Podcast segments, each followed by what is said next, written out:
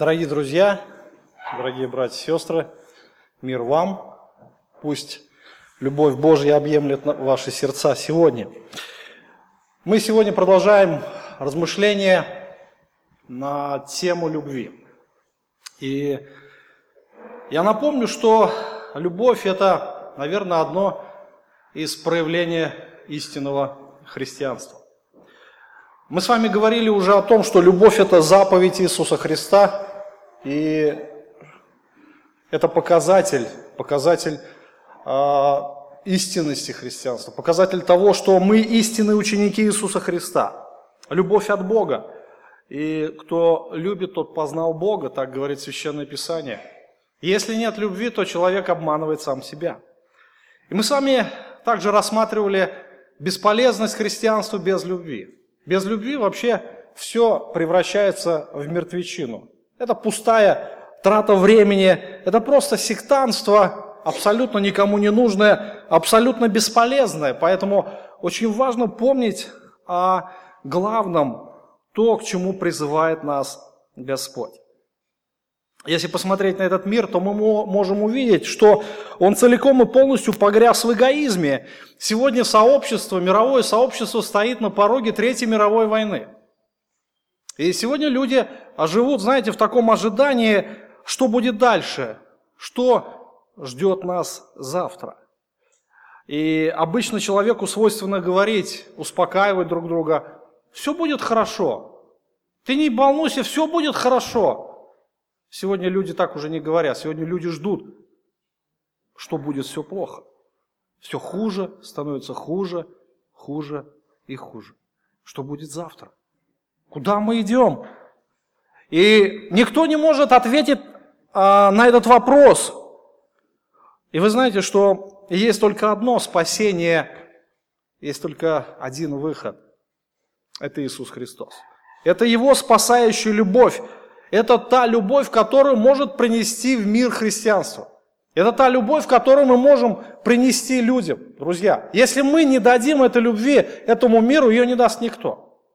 Потому что весь мир, он сконцентрировал на эгоизме, на своей гордыне. Гордость – это бич современного общества. Из-за гордости возникают все проблемы.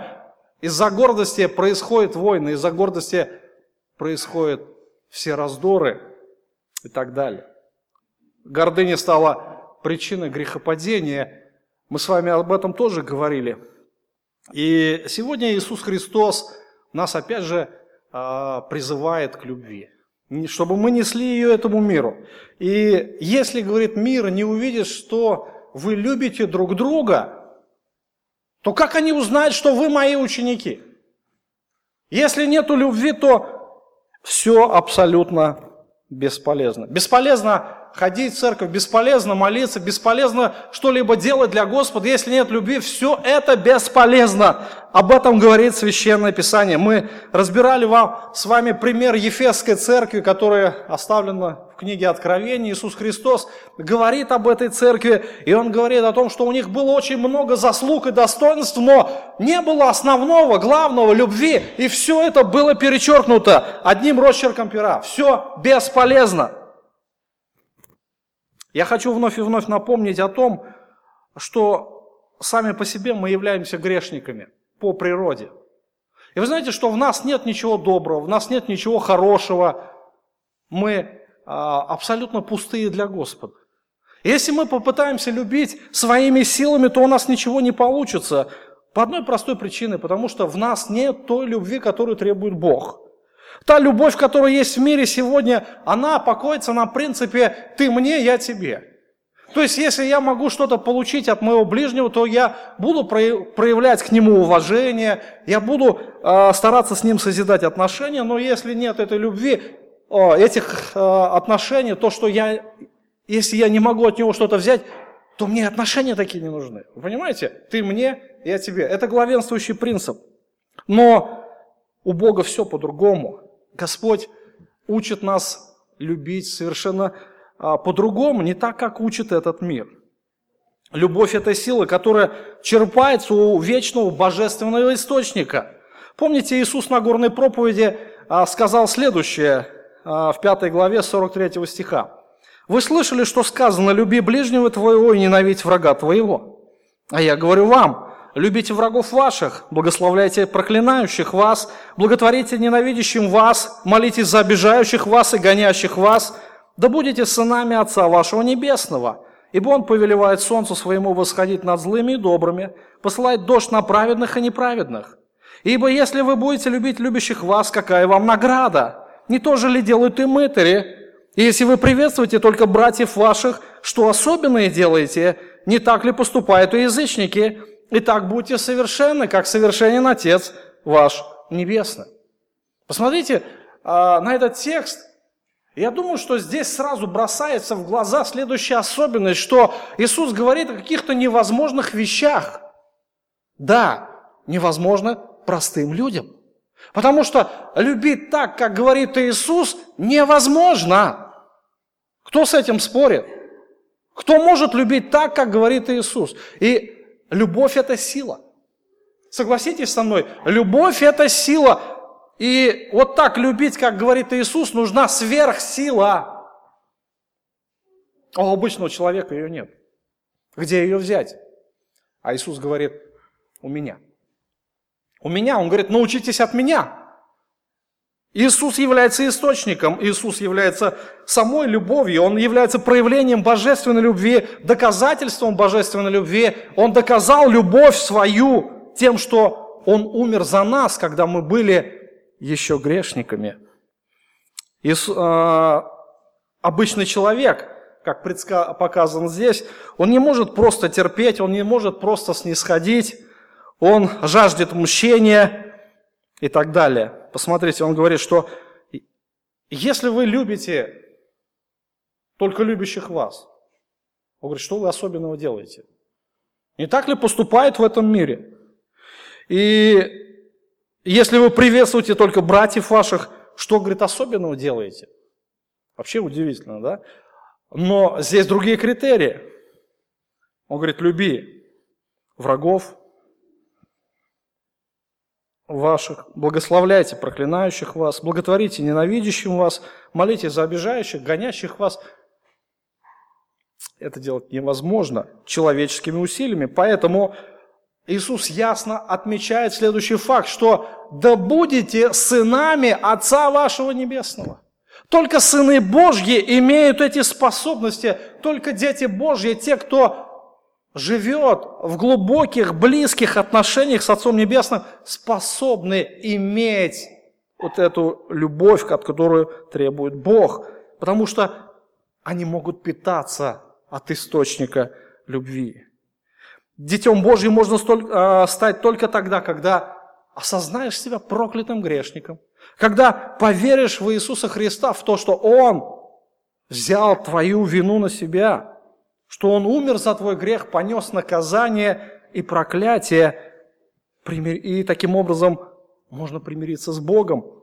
Господь усыновляет, как свое собственное дитя становится грешник. Итак, а, вновь вернемся к нашему тексту. Наш текст, о котором мы говорим, о проявлениях любви, о том, как она проявляется, и мы пошли как бы методом от противного то есть, э, чем любовь не является. На основании 13 главы первого послания Коринфянам, я повторю, что это шедевр, шедевр христианской э, прозы, так сказать. Это гимн любви апостола Павла. Это то, э, как проявляет себя божественная любовь, это то, к чему призывает нас Господь. И это то, без чего не может быть вообще христианство. Когда спрашиваешь, например, человека, в чем суть любви, как ты понимаешь любовь, а, вы знаете, у людей нет такого объяснения. Например, ребенка спрашивают, ты любишь маму? Он говорит, очень. А как ты ее любишь? Говорит, вот так вот. Понимаете, да?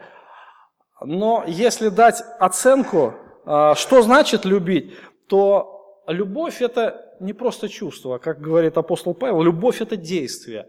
И мы посмотрим здесь э, на текст, и мы увидим с вами одни глаголы, одни действия, которые а, здесь описывает апостол Павел. Итак, а, посмотрим. Любовь долготерпит, милосердствует, любовь не завидует, а, любовь не превозносится, не гордится, не бесчинствует, не ищет своего, не раздражается, не мыслит зла, не радуется неправде, сорадуется истине, все покрывает, всему верят, все надеется, все переносит.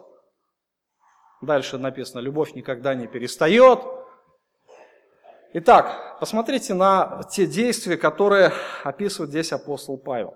Если мы говорим о преступлениях против любви, то есть что значит грешить против заповеди любви, то мы с вами ее описали следующим образом, а, следующим образом, что а, человек, который не любит, то есть грешник, он не долготерпит, не проявляет милости, завидует, превозносится, гордится, бесчинствует, ищет своего, раздражается, мыслит зло, радуется падением ближних, негодует на праведных, не может простить, покрыть, постоянно подозрителен, пытается при первой возможности списать со счетов ближнего. То есть это то, а, что мы говорим грех против любви. Это то, а, против чего борется наш Господь. Это то, от чего Он предостерегает нас. Это то, может быть, а, те качества, которые показывают антихристианство. Даже если человек называет себя верующим, даже если он может знать Писание наизусть, наизусть, даже если он ведет религиозную жизнь, но если, если это присутствует в его жизни, то это показывает его абсолютную э, бесполезность для Господа. То есть это показывает его антихристианство. Мы с вами уже прошли, прошли э, в прошлый раз шесть, шесть качеств, шесть качеств или шесть преступлений против любви. А, если вы не слышали а, проповедь, то вы можете зайти на церковный сайт или а, в группу ВКонтакте, церковную группу. Там есть запись, вы можете этот послушать. Сегодня мы продолжим с качества раздражительности. То есть, что значит нарушать заповедь против любви. И посмотрите, Писание говорит, любовь не раздражается. То есть раздражение является грехом против любви. Что значит раздражается? Раздражаться это буквально вспылить, воспылать гневом. Я думаю, что если посмотреть на нашу жизнь, то, наверное, нет ни одного человека, который бы не раздражался. Поднимите руку, кто из вас никогда не раздражался. Раздражение всегда покоится на эгоцентризме, на нашем эгоцентризме.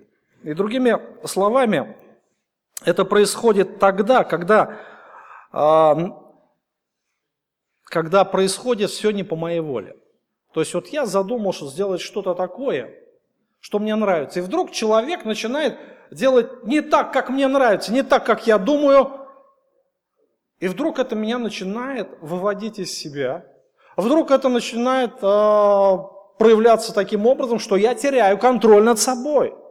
Начинаю повышать голос, я начинаю э, дергаться, нервничать. И думаю, что не нужно никому говорить, что такое раздражение. Каждый знает, о чем идет речь. И раздражение, оно всегда основывается на обиде на моих ближних, потому что мои ближние не делают так, как я хочу. И В Писании есть один а, случай, который описан в Евангелии от Матфея в 20 главе. Я не буду это перечитывать а, с 1 по 15 стих.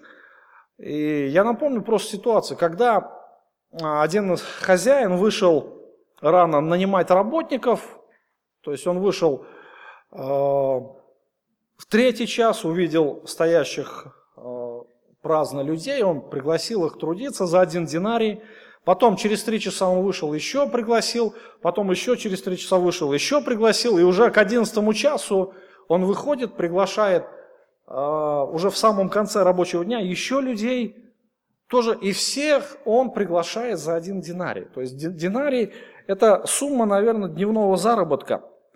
И интересно, посмотрите, э, восьмой стих, с восьмого стиха. Когда же наступил вечер, говорит господин винограднику, правителю своему, позови работников и отдай им плату, начав с последних до первого. И пришедшие а, около одиннадцатого часа получили по динарию. Пришедшие же первыми думали, что они получат больше, но получили а, и они по динарию. И получив, стали роптать на хозяина дома и говорили, это последние работали один час, и ты сравнял их с нами, перенесшими тягость дня и зной. Он же в ответ сказал одному из них, друг, я не обижаю тебя, не за динары ли ты договорился со мною, возьми свое и пойди. Я же хочу дать этому последнему то же, что и тебе. Разве я не властен в своем делать, что хочу? Или глаз твой завислив от того, что я добр? Вот здесь очень хорошо в этой притче показана а, вот эта раздражительность, раздражительность на хозяина дома. То есть суть а, в том, что а, некоторые работали весь день, перенесли а, зной, то есть выдохлись все, сил очень много положили, и тут пришли час, те, кто работал, работал час, они немного потрудились, и эти думают, ну, наверное, мы получим больше, чем они. Ну, по справедливости, на самом деле они должны были получить плату, но они получили столько же, как и первые. И мы видим, что э, хозяин дома поступил не так, как они думали. Мы видим, что э, это шло в разрез с их мышлением, и это стало результатом их раздражительности. Они воспылали гневом на хозяина дома, они начали роптать на него, то есть они потеряли контроль над собой, они стали негодовать, и они высказали это открыто. И мы видим ответ хозяина, что, в принципе, а, мы же с вами договорились за эту плату, да? Это же мой с вами договор. Так, так. Вот получите свое и идите. А если я тем дал больше, разве я не властен над своими деньгами поступать так, как хочу? И в принципе он был прав. И мы видим а, в этом тексте, что причиной раздражительности этих людей послужило то, что а, они думали, что хозяин поступит совершенно иначе, а, как он поступил на самом деле. Фарисеев, в Евангелии мы читаем, что фарисеев раздражали действия Иисуса Христа. Они ничего не могли сделать, и они не могли как бы усмирить толпу, которая шла за Христом. Христос приобретал еще большую популярность, и с приобретением популярности Иисуса Христа популярность фарисеев, она снисходила на нет. И, конечно же, это раздражало их, и, конечно же, это выводило их из себя. И в конечном итоге это привело, это привело к убийству Иисуса Христа. Соломон подчеркивает важность работы над собой в этом направлении. А, в притчах мы читаем в 16 главе, в 32 стихе, что долготерпеливый лучше храброго, владеющий собой лучше завоевателя города.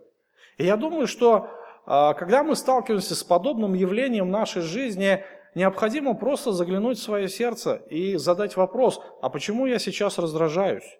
Почему э, я начинаю терять контроль своим поведением? И я думаю, что, наверное, всегда мы найдем ответ, потому что человек поступает не так, как я хочу. И когда наступает на мою гордыню, всегда, абсолютно всегда будет проявляться раздражение. Вы знаете, что если не контролировать раздражение, то оно перейдет в более э, такую отягощенную фазу. Раздражение – это такой мягкий гнев, если так можно выразиться. И если это не контролировать, то он перейдет еще больше гнев. В результате это может привести к ярости и к непредсказуемым последствиям. Поэтому Соломон очень хорошо понимал важность работы над собой.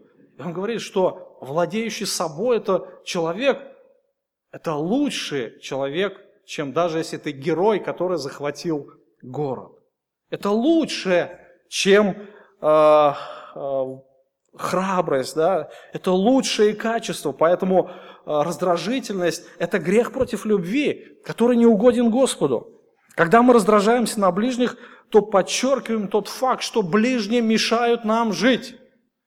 Они поступают не так, как мы хотим, и наше «я», оно всегда будет негодовать. Конечно, здесь следует подчеркнуть, что существует и праведный гнев, который не может сносить нечести и разврата. Мы помним, например, Иисус Христос, когда вошел в храм, увидел продающих, а, то, что а, сделали из дома молитвы, он исполнился праведного гнева, сделал бич из веревок и начал выгонять всех торгующих. Конечно, его поведение тоже вызвало негодование, а, прежде всего, духовного руководства Израиля. Павел также был недоволен тем, что могло расстроить Бога, и он это подчеркивает в своих посланиях. Поэтому очень важно отличать вот этот праведный гнев от э, греховного. И Писание так и говорит, что раздражение должно быть удалено от вас. Итак, раздражение отталкивается от нашего эгоцентризма. Эгоизм – это одна из форм идолопоклонства, когда человек превозносит свое «я» выше Бога и не готов считаться с мнением окружающих. То есть все должно служить мне, все должно служить моему «я». Все должны поклоняться предо мною и считаться с моим мнением. Мое мнение – это высочайшая заповедь, которую должны почитать все окружающие. Вот от чего отталкивается раздражительность. И большинство из нас не обращают внимания на раздражительность, считают это нормальным явлением. Один толкователь сказал следующее. Слова о том, что вы любите своего мужа или свою жену, неубедительны – если вы то и дело на них сердитесь или огорчаетесь из-за того, что они говорят или делают. Слова о том, что мы любим своих детей, неубедительны, если мы часто орем на них за то, что они раздражали нас или мешают нашим планам. И что толку в возражениях «Да, а, я здорово вышел из себя, но ведь это длилось несколько минут». То же самое могла бы сказать и ядерная бомба. Ей не требуется больше времени, чтобы взорваться – за пару минут можно совершить огромные разрушения. Вспыльчивость всегда разрушительна. Даже маленькие бомбы вспыльчивости могут оставлять после себя глубокие болезненные раны, особенно когда они взрываются постоянно. Как же нам быть? Что нам делать? И Писание говорит, что любовь – это средство от раздражительности. Любовь не раздражается, и, конечно же, если раздражительность присутствует в нашем сердце, то это, конечно же, сигнал к действию, сигнал, чтобы идти к престолу благодати и просить, Господи, я хочу любить, я хочу питаться Твоей любовью, чтобы проявлять ее к ближним. Любовь, я напомню, что это плод Святого Духа, который вырабатывается в нашем сердце. Дух Святой призывает нас любви к тому, чтобы мы проявляли себя как раз именно так, как хочет этого Бог. Следующее преступление против любви, которое мы читаем в послании Павла Коринфянам, любовь не мыслит зла. Интересное выражение, а, которое здесь отметил Павел, что любовь не мыслит зла. Слово «мыслит», что значит слово «мыслит» или «не мыслить зла»?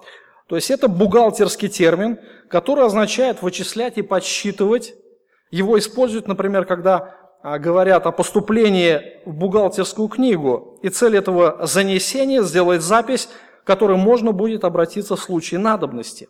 Буквально мыслить зло – это вести счет обидам, вести счет преступлениям, вести счет падениям. И, конечно же, этот грех отталкивается от греха непрощения. Негодование и возмущение аккуратно ведет книги записи, которые оно читает и перечитывает постоянно, надеясь, что когда-нибудь получит шанс свести счеты. Это буквально, говорят, злопамятный человек. Что такое злопамятство? Это помнить зло. Это помнить преступление, это э, копить, записывать буквально, как памятная книга пишется, знаете, э, ведется счет того, как поступали с нами. Хочу привести несколько историй. Один пастор а, как-то приехал а, в новую церковь, куда его назначили. И он, первое, что он начал делать, он начал знакомиться с людьми и начал посещать каждого члена церкви. Однажды он пришел к одной сестре, и она начала ему рассказывать про каждого брата и сестру, кто чем живет, у кого какие проблемы, сложности. Она знала подноготное каждого христианина, живущего в этой церкви. И, в общем, а, пастор какое-то время слушал, слушал, а потом прервал ее и сказал, «Сестра, идя по вашей улице, а, я не мог пройти очень большую лужу, которая перегородила всю дорогу. Она была такая огромная, глубокая, что нельзя было ни пройти и не проехать. А, почему? Потому что там была яма, и вся грязь во время дождя стекалась к этой луже. Туда стекается вся нечистота и собирается в одном месте. Ваше сердце подобно этой луже. А, туда стекается вся нечистота каждого человека и содержится там. Как будто вы ведете архив, архив подноготный каждого члена церкви. И вы знаете, что, конечно, это заставило ее задуматься и изменить свое отношение к ближним. Слава Господу! Но ведь некоторые так и живут многие года, собирая, собирая, собирая а, все черное, все гадкое, что может быть в человеке.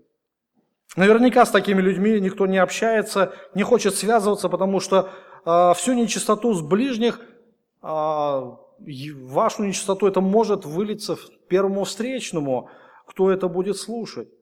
И поэтому э, пастор сказал, я, говорит, не буду вас больше слушать. Мне это абсолютно не нужно. Знаете, сердце человека, оно всегда полно греха. Оно всегда полно а, плохих мыслей. И очень часто грех может проявляться через нас. И, конечно же, если вести счет нашим грехам, то кто может выжить? Представьте себе, если бы Иисус Христос при каждом удобном случае вспоминал бы все наши падения и грехи. То, когда мы грешили против Него, то, когда мы причиняли Ему зло и обиду, то, когда мы бросали ему вызов, не почитали его и так далее. Вы знаете, что, наверное, если вы смотрите на библейскую географию, географию Израиля, там есть два больших озера, вы знаете, да? Карту Израиля вспомните, если у кого, э, кто не знает, можете в конце Библии открыть и посмотреть. Там есть два больших озера. Одно озеро какое? Галилейское, другое Мертвое море, да, зовут? Галилейское Мертвое море. Чем отличаются этих два озера друг от друга? Не знаете? Да, оно соленое. И Галилейское тоже, в принципе, оно соленое, но не так, как мертвое. Почему? А в чем проблема Мертвого моря? Проблема Мертвого моря в том, что оно не имеет выходов из себя. Все стекается в это море, все абсолютно. Поэтому там нет жизни. Там не плавает рыба. Там только соль и минералы, и грязь, которая стекается по реке Иордан свыше. Все, что туда бросает. Галилейское море, оно имеет а, совершенно другие свойства. А, в него есть вход, в него есть выход. Там очень много рыбы, по, там живописные места по побережью а, очень много городов и поселков. Это характеризует жизнь. Вы понимаете, интересный фактор, что Мертвое море, оно абсолютно вроде э, безжизненно, бесполезно для жизни. Единственное, что так, там можно только найти полезные ископаемые, больше там ничего нет ценного. Там нет жизни. Почему? И один из факторов это то, что оно вбирает в себя все. Абсолютно все, и хорошее, и плохое, все входит в это море по реке Иордан. Удивительно. И, в принципе, также можно характеризовать сердце человеческое. Можно а, вести счет, копить обиды, копить всю нечистоту, все, что стекает туда. И потом это при первом удобном случае использовать. Но любовь – это средство исцеления. Любовь, она не ведет никаких книг огорчения, обид, потому что в ней нет места негодованию и недоброжелательности. Иоанн Златоуст, один из отцов церкви, писал следующее, что зло причиненной любви, подобно искре, падающей в море. Оно гаснет. То есть любовь, она, конечно же, все это э, покрывает. Она э, не растит злой памяти, если так, Бог так полный, постоянно стирает записи наших многих грехов против Него, насколько же больше нам следует прощать и забывать грехи к ближнему. Подумайте. То есть э, посмотрите на Божье отношение к нам. Как Господь к нам относится. Вспоминает ли Он ваши грехи? При первом удобном случае. Если Он этого не делает, я думаю, что необходимо подражать Ему. Покрывать все и прощать. Не вести этих, так сказать, записей да, в нашем сердце. И при первом удобном, удобном случае их вытаскивать. Следующее, а, о чем говорит апостол Павел, что любовь не радуется неправде. Любовь не радуется неправде. То есть буквально любовь не радуется греху. Есть две формы того, когда человек может радоваться неправде. Первое, когда он радуется самому греху. Когда он пребывает в грехе, когда он живет грехом, и он находит в нем наслаждение – но здесь, в этом тексте, не об этом говорится. Речь идет о грехе ближнем, когда человек радуется падением, неудачам, несчастьем ближнего. И как раз речь идет об этом. И этот мир, если мы посмотрим на этот мир, то он буквально наслаждается, э, смакует, смакует неудачи и падения окружающих. Особенно это любят делать а буквально смаковать репортеры и папарацци, которые ходят за известными личностями, выискивают вот эти темные места в их жизни и потом это разглашают на весь мир. Христиане не должны мыслить такими категориями. Писание запрещает нам не то, чтобы радоваться падением и неуспехам братьев, сестер, но также и врагов. Посмотрите, что говорит Соломон в притчах 24 главе 17 стихе. «Не радуйся, когда упадет брат, а, враг твой, и да не веселится сердце твое, когда он споткнется, иначе увидит Господь, и неугодно будет это в очах его, и он отвратит от него гнев свой». Откуда исходит зависть, о, откуда исходит радость от падения неудач ближнего? Ответ один – от зависти – то есть, когда у ближнего все хорошо, сердце не может с этим смириться. И когда он падает, вот, наконец-то. Так ему и надо. Так с ним и должно было произойти. Вы знаете, что некоторые христиане, как мирские папарацци, только ищут свежих новостей о неудачах и о падениях ближних. Как только происходит какое-то событие, то это радостная весть, в кавычках – она становится известна, по крайней мере, многим людям. И э, те, кто способны это воспринимать, конечно же, они становятся обладателем этой вести. Сплетни. Сплетни э, были определены как порог, в котором люди находят постоянное удовольствие. И сущность их состоит в том, чтобы пожирать глазами недостатки и грехи чужих людей, других людей – и потом передавать их другим. Вы знаете, что, опять же, средства от этого, от сплетен, от всего этого в любви Божьей. Любовь никогда не радуется грехам и падениям ближних людей. Любящий человек всегда будет огорчаться о том, что ближний его живет в грехе. Мы можем видеть апостола Павла как хороший пример что он много времени проводил в молитве, ходатайствуя за ближних своих.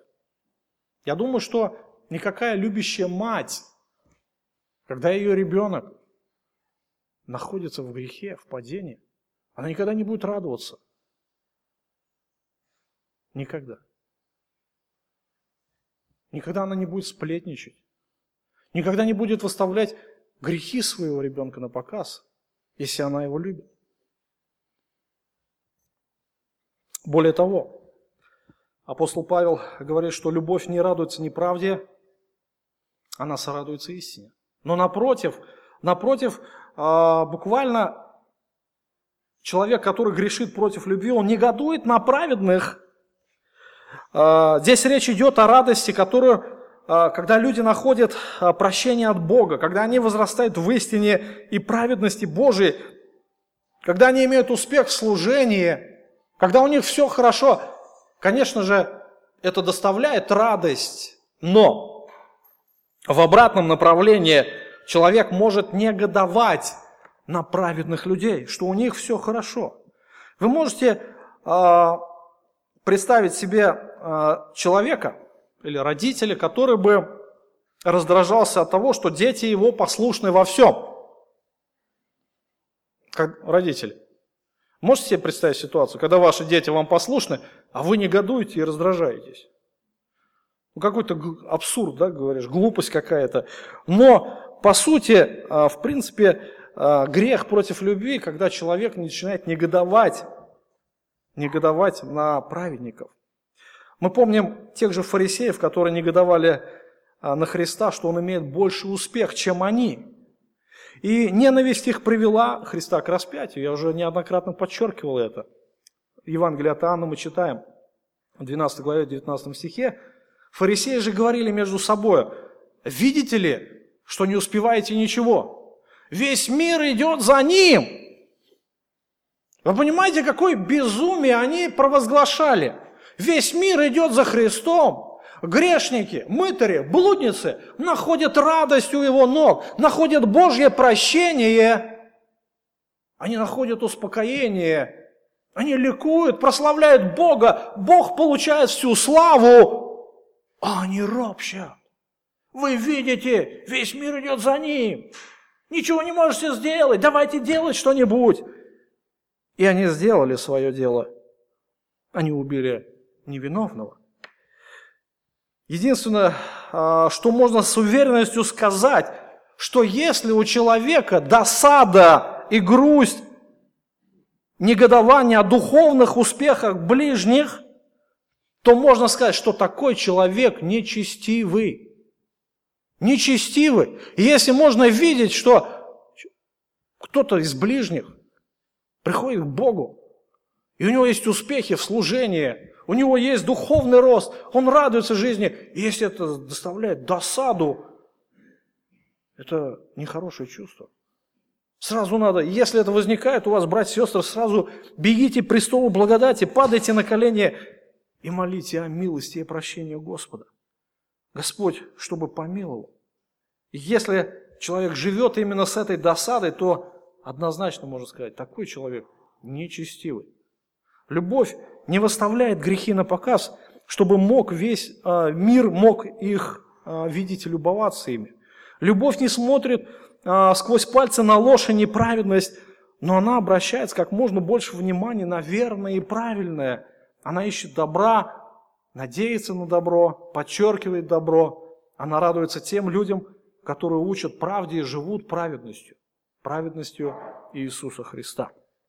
Следующее, о чем говорит апостол Павел, любовь все покрывает. Любовь все покрывает. Буквально слово, которое означает э, покрывать, сдерживаться. Любовь сдерживает свои эмоции в ответ на оскорбление обиды. Любовь покрывает все. Любовь покрывает множество грехов, говорит апостол Петр. И буквально то, что она накидывает вот эту а, накидку или покров на нечестие, и она скрывает. Это подобно, знаете, как снег. Первый снег. Выпадает все бело.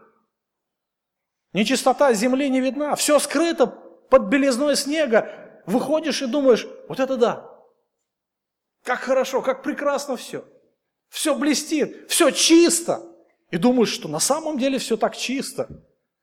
Но как только снег растаял, весной особенно, все улыбаются, да? Что под снегом? Вся грязь, вся нечистота. Последствия выгула собак. Весь мусор – все всплывает наружу. Любовь, она все покрывает. А, только любовь, она может покрыть а, грехи ближнего. Только любящий человек, он может а, скрыть вину своего а, подопечного. Любящая мать всегда будет выделять положительные, сильные стороны своего ребенка. Опять же, пример любящей матери. Ну, я очень часто слышу, когда женщины, матери общаются о своих детях. Я очень редко слышу, чтобы они говорили плохое. Вот мой, мой сын такой вообще негодяй, вот он там делает то-то, делает то-то. Не, наоборот. Наоборот. У меня сын такой способный. А у меня дочка, вы знаете, прям вот, вот она, и вот начинает хвалить, хвалить, хвалить. Думаешь, почему они так говорят? Неужели все дети такие идеальные? Да нет идеальных детей.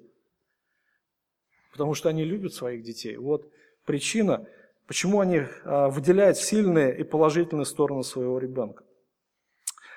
Очень часто а, в душепопечительской практике приходится общаться с людьми, с молодыми людьми, которые вступают в брак. И в процессе нашего общения я стараюсь всегда показать все ужасные последствия брака. То есть, э, во-первых, то, что есть негативные стороны характера каждого человека. А, есть последствия, к которому могут привести недостатки. Другими словами, я делаю все, чтобы показать брак с непривлекательной стороны.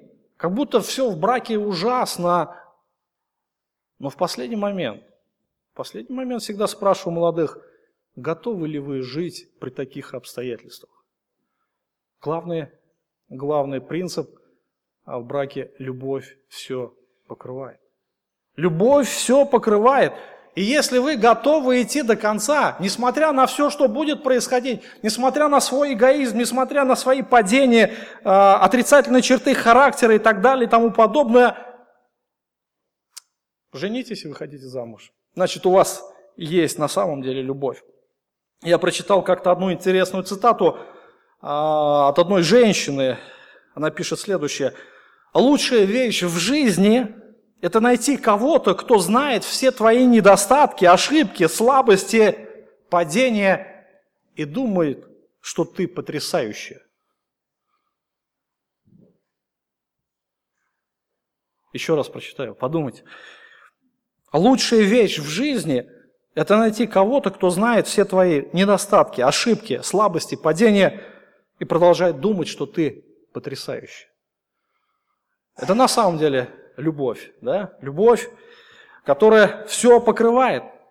Любовь, которая на самом деле превозносит личность, которая любит по-настоящему. В одной песне поется «В человеке ищи хорошее, в каждом сердце ищи прекрасное». На самом деле, а, если посмотреть в нашем сердце, то там найдется очень много плохого. Почему? Потому что по природе мы грешники, но в общении с людьми ищите хорошее, ищите прекрасное. И не концентрируйте внимание на недостатках ближнего, и в итоге, в итоге а, любовь Божья сделает свое дело. Подумайте, просто а, посмотрите на человека, который вас раздражает. Я думаю, что таких найдется, может быть, и немало у кого-то. Задайте вопрос, а почему он меня раздражает? Почему он мне не нравится? Почему я не хочу с ним общаться? А причина одна, что мы не можем покрыть его немощи, мы не можем покрыть его недостатки. Постарайтесь это сделать. Если у вас не получается, опять же, есть одно средство – Божья благодать. Идите к источнику благодати, идите к Господу, и у Него есть для вас неограниченные возможности, неограниченные ресурсы. С помощью Бога можно сделать все, что Он хочет. Следующее – любовь всему верит. Любовь всему верит. Человек, который не любит, он не верит, он постоянно подозрителен. Любовь, она не подозрительна и не цинична. Она старается всегда доверять ближнему. Она верит даже тогда, когда кажется, что человек врет и лукавит. Друзья Иова, хороший пример. А, книгу Иова мы читаем, когда у Иова постигли несчастье, пришли друзья, ну, хорошее дело сделали, начали проявлять сочувствие. Семь дней они сидели, смотрели, как Иов страдает. Они не могли произнести и слова, потому что страдание Иова было весьма велико.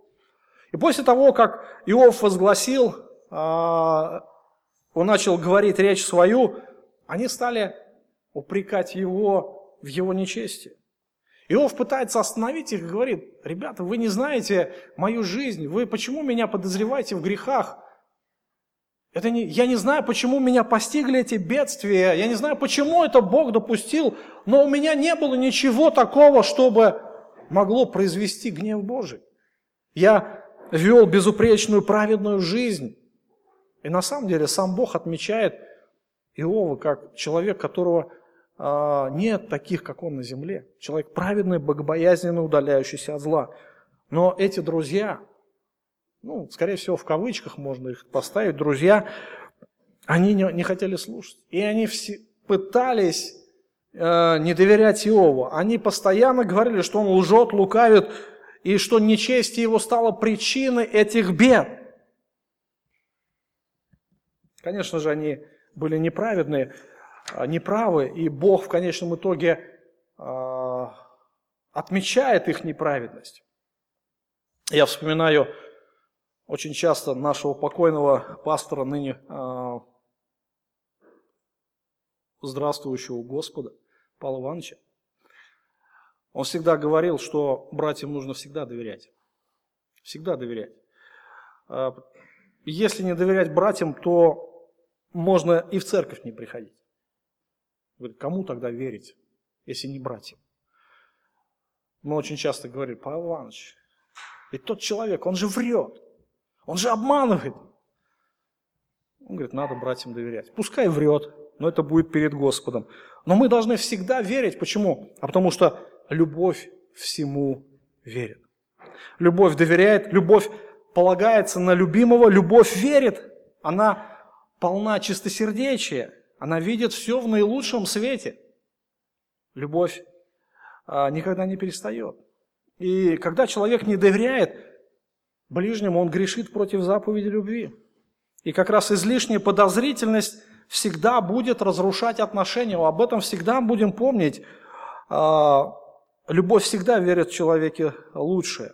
И часто бывает так, что мы делаем людей такими, каких а, мы их считаем. Какими мы их считаем. И если люди чувствуют, что мы им не доверяем, то можем их сделать ненадежными.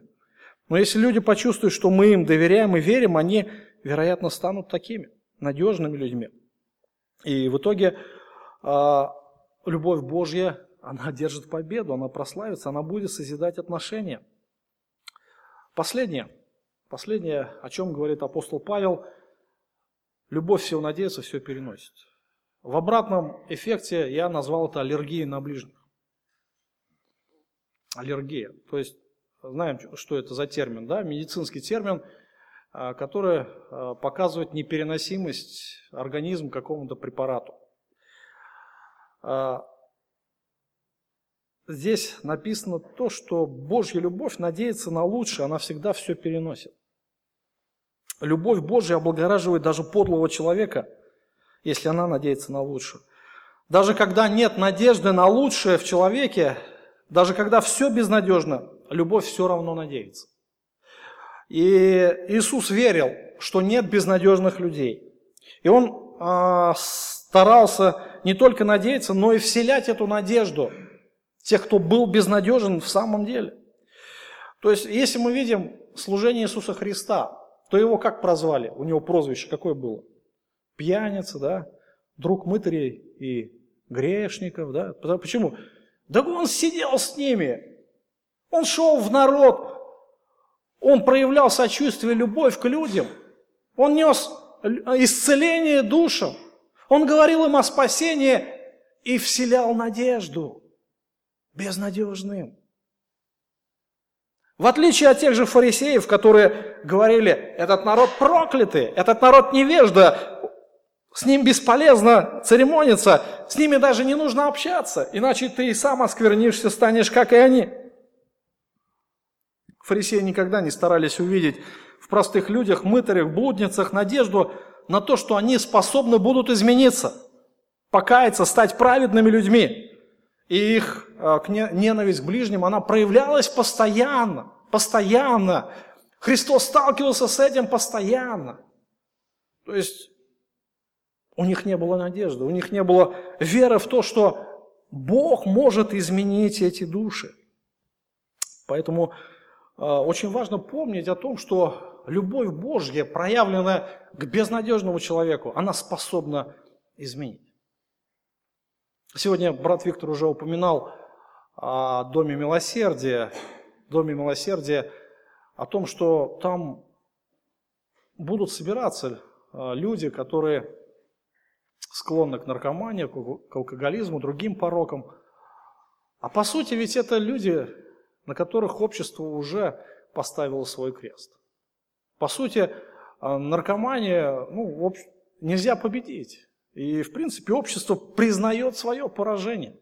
Да, они могут бороться там с поставками наркотиков, но изменить наркомана, говорит, уже ничего не сможет. И уже есть такая даже идеология, Бывших наркоманов не бывает. Слышали, да? Бывших наркоманов не бывает. Но у Господа бывает.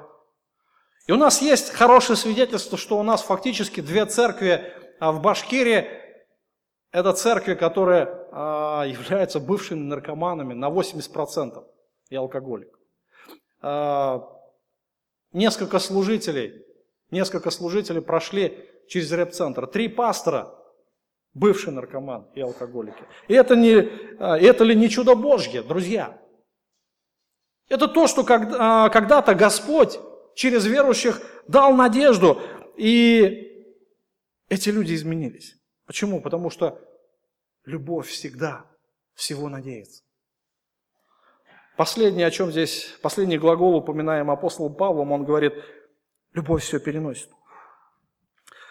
А, этот глагол один из великих греческих слов. То есть его переводят как переносить или терпеть, но а, смысл его заключается не в пассивном терпении, а в том, чтобы перенести, преодолеть, быть в состоянии победить и преобразовать. Это движение, направленное на победу. Этот глагол определяли как мужественное постоянство, подвергающееся серьезному испытанию.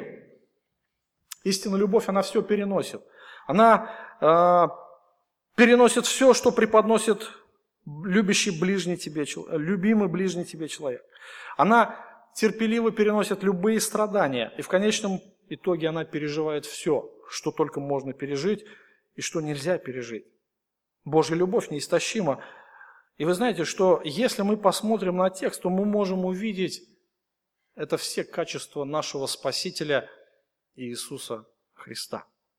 Все качества были проявлены в нашем Господе, и Его любовь, она побудила Его взойти на крест и умереть за грешных. Господь хочет, чтобы мы подражали Христу и питались от Его источников. И если у нас будут проблемы с Богом, то обязательно, братья и сестры, обязательно будут проблемы с ближними. Это прямая взаимосвязь. То есть, если мы потеряем отношения с источником любви, то это обязательно проявится в наших отношениях с ближними. Поэтому а, настоящая а, любовь, она будет исходить только от Господа, когда у, не, у нас с Ним правильные отношения. Апостол, а, апостол Иоанн пишет в своем послании в 4 главе, Бога никто никогда не видел. если мы любим друг друга, то Бог в нас пребывает – и любовь Его совершенно есть в нас. Удивительные слова. Если мы в Боге, то любовь Его обязательно проявится через нас. Последнее, о чем хочется вспомнить, это история блудного сына. Евангелие от Луки, 15 глава, можете прочитать дома, Помним, да, вот все те события, которые описывает Иисус Христос. А, младше, у одного человека было два сына. Один из них, младший, решил тайком уйти из дома, а, собрал свое наследство, которое отец ему дал, и ушел в дальнюю сторону. И там прожил все, а, живя распутно, ведя беспорядочный образ жизни. развратный образ жизни. В конечном итоге он прожил все, у него не было денег, он начал нуждаться, и к тому же в, том, в то время в стране был великий голод. Никто не давал ему кушать. То есть даже нельзя было найти нормальную работу. Он устроился свинопасом к одному зажиточному человеку, и там он тоже нуждался. Он хотел даже э, есть ту еду, которую ели свиньи, но и этого никто ему не давал. Ему пришлось воровать.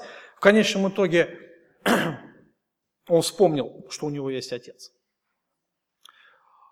Грязные, не бритый, не мытый, в лохмотьях, босиком, он пошел в дом отца своего. Я думаю, что все помнят эту историю. И мы видим а, две разные реакции на возвращение сына, блудного сына. Реакция отца и реакция старшего брата. А, мы помним, как отец увидел его издалека. То есть, а, как мог он его узнать? Ну, скорее всего, только по походке, потому что внешний вид его не соответствовал тому виду, которому он уезжал из дома. Вероятно, он уезжал на коне, а шел обратно пешком, босиком, в рваной одежде. И отец увидел его, сжалился над ним и побежал навстречу. Он побежал, пал его на шею, стал целовать его, обнимать. Сын говорил одно только, отец, я недостоин называться сыном твоим. Единственное, что он мог сказать, отец, я недостоин. И отец сказал своим слугам, «А, дайте ему лучшую новую одежду, наденьте перстень, а, обувь на ноги оденьте, закалите откормленного теленка, будем есть и веселиться, ибо сын мой пропадал и нашелся, да, был мертв и ожил. То есть вот так э, продолжается история. Но на этом история не заканчивается. Э, старший брат э, возвращался с поля, услышал веселье, и мы помним, что он спрашивает слух своих, что произошло. Они говорят, брат твой вернулся. И он вознегодовал. Вознегодовал. Не захотел заходить, он сбунтовался. Отец выходит и говорит, заходи, давай будем тоже радоваться. Он говорит, нет. Он даже не называет его своим братом. Он говорит отцу, сын твой прожил все с блудницами, сын твой. И теперь ты его принял снова. Мы видим две реакции, две реакции, которые описаны в этой истории. Э, реакция любящего человека и ненавидящего. Реакция того, кто на самом деле ждет, верит, надеется, любит, и тот, кто ненавидит. Мы видим все те качества, которые а, описывает апостол Павел в 13 главе, они были проявлены в любящем сердце Отца. Любовь долготерпит, милосердствует, любовь не завидует, не превозносится, не гордится, не бесчинствует, не ищет своего, не раздражается, не мыслит зла, не радуется неправде, сорадуется истине, все покрывает, всему верит, всего надеется, все переносит. Любящий отец проявил все качества любви по отношению к своему блудному сыну, хотя тот не был достоин. Но любящее сердце все покрыло. Она приняла его, и она радовалась тому, что сын был мертв и ожил, пропадал и нашелся. Но мы видим обратную реакцию у старшего брата. То есть и то, что, о чем мы с вами рассуждали, это было полностью проявлено в нем, что он не долготерпит, он не проявляет милости, он завидует, превозносится, гордится, бесчинствует, ищет своего, раздражается, мыслит зло, радуется падением, негодует на праведность своего брата, не может покрыть, простить, не верит своему брату и не способен снести его. И он сбросил его со счетов при первой возможности. И мы видим, что это совершенно другая реакция. Это хороший пример, это два сравнения, это то, что показывает Иисус Христос должно быть у нас и от чего мы должны бежать. Итак, а, Апостол Иоанн говорит следующее. Будем любить Его, потому что Он прежде возлюбил нас. Кто говорит, люблю Бога, брата своего ненавидит, тот лжец. Не любящий брата своего, которого видит, как может любить Бога, которого не видит? И мы имеем от Него такую заповедь, чтобы любящий Бога любил и брата своего. Это итог, итог всему вышесказанного. Последнее, о чем хочется э, сказать, о применении. Братья и сестры, друзья, я думаю, что вот эта проповедь, она направлена в наше сердце. Я думаю, что каждый должен дать себе оценку.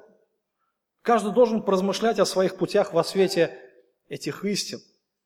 Пусть каждый оценит свое христианство, какое оно перед Господом. Если же увидите отсутствие любви, если увидите то, о чем э, говорит апостол Павел, отсутствие всех этих качеств, то помните, что у нас этой любви нет. У нас, мы не, как мы там ее не будем выжимать, мы не найдем той любви, которая есть у Бога. То есть бегите к источнику любви. Прилагайте все старания того, чтобы э, иметь эту любовь. И ищите той любви у престола благодати, и Бог ее даст. Последнее, помните о нашем главном принципе. Послание Коринфянам, 14 глава, 1 стих. Достигайте любви. Достигайте. Буквально это слово, я напомню, обозначает гонитесь за любовью. Прилагайте все старания, чтобы догнать, схватить. Достигайте любви. Пусть Божье Слово осветит нас, пусть Бог благословит каждого из нас и Его имя прославится. Помолимся. Наш благословенный Спаситель,